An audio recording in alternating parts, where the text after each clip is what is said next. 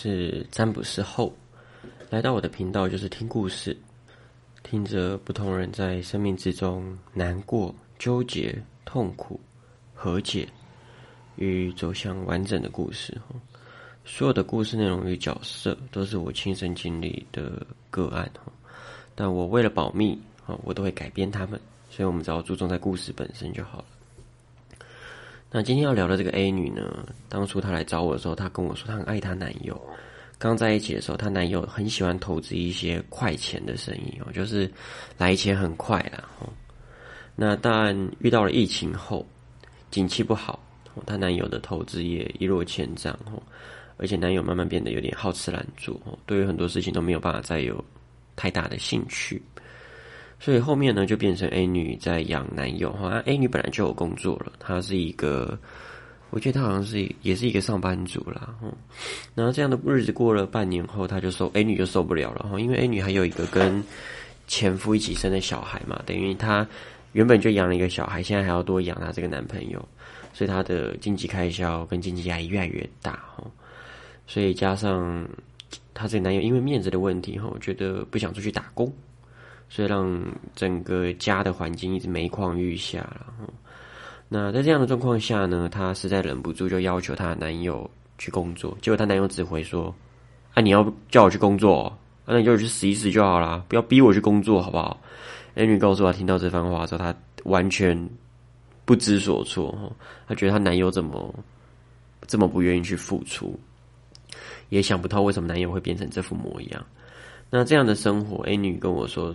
总共就快三个月哦，就撑不下去了。都是他在一直在这个攻击这个家嘛，所以他撑不下去了。于是他就跟男友爆发口角了。结果嘞，爆发口角后的一周，她的男友突然说要回村。哦，那回村的状况就是。因为他们住的很乡下，她男友是很乡下，说要参加一个，我印象深刻，他跟我讲叫火把节哦。这个火把节呢是在大陆，好像好像是南方哈，很特殊的一个节日，然后这我也不清楚。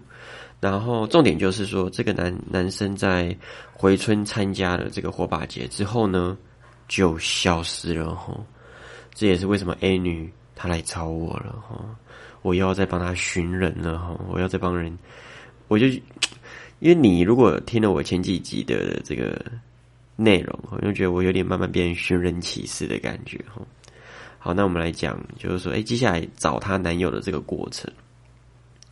那 A 女来找我，我就跟她讲，你要去找一样，你要去找警察报失踪，不要来找我。那 A 女也跟我说，她其实很早就报失踪了，失联差不多一个礼拜后，她就决定报失踪。那她就想说，哎，这个人，她男朋友呃，到底在哪里？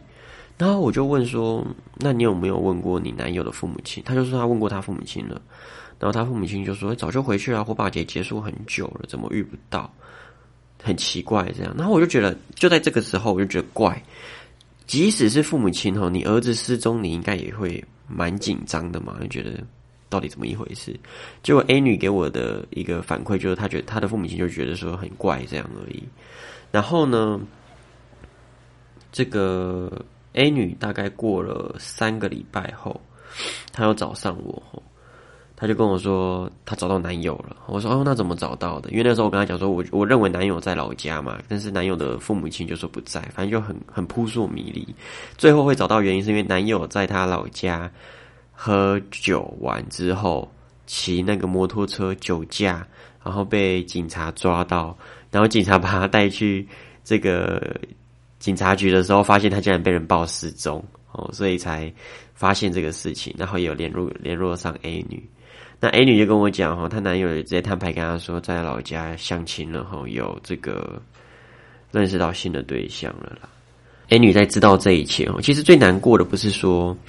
这个男友找了其他人哦，其实最难过的就是说，他认为男友还有男友的家人全部都把她蒙在鼓底，然后在过去这段时间，她一直为这个男生养这个男生，为这个男生付出，她觉得很痛苦啊。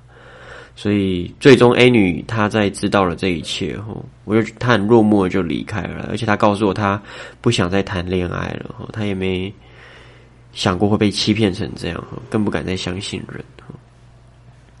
只是说，如今我跟 A 女也断了联系，我我只希望她在你知道这个世界的某一个地方，她可以好好继续的活下去啊！因为这整个过程其实其实不长啦，大概是半年左右的一个发展，我跟 A 女这样的一个互动。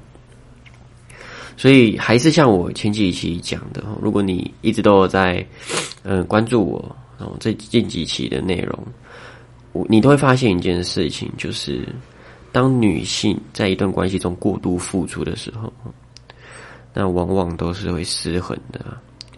不是说付出不好，如果但是如果你过度的付出，就会受不了。其实 A 女，我觉得她算是明白人哦，她。撑了三个月，她就不愿意再撑了。我觉得在某种程度上，她还是还是相对有止血的啦。不能像前几集我提到的其他的这个客户哈，他们都撑了非常久的时间哈。所以一样哈，回归到感情本身哈，我不知道呃正在听的你到底是男生还是女生，但我只想跟你讲哈，在一段关系中，记得过度的付出。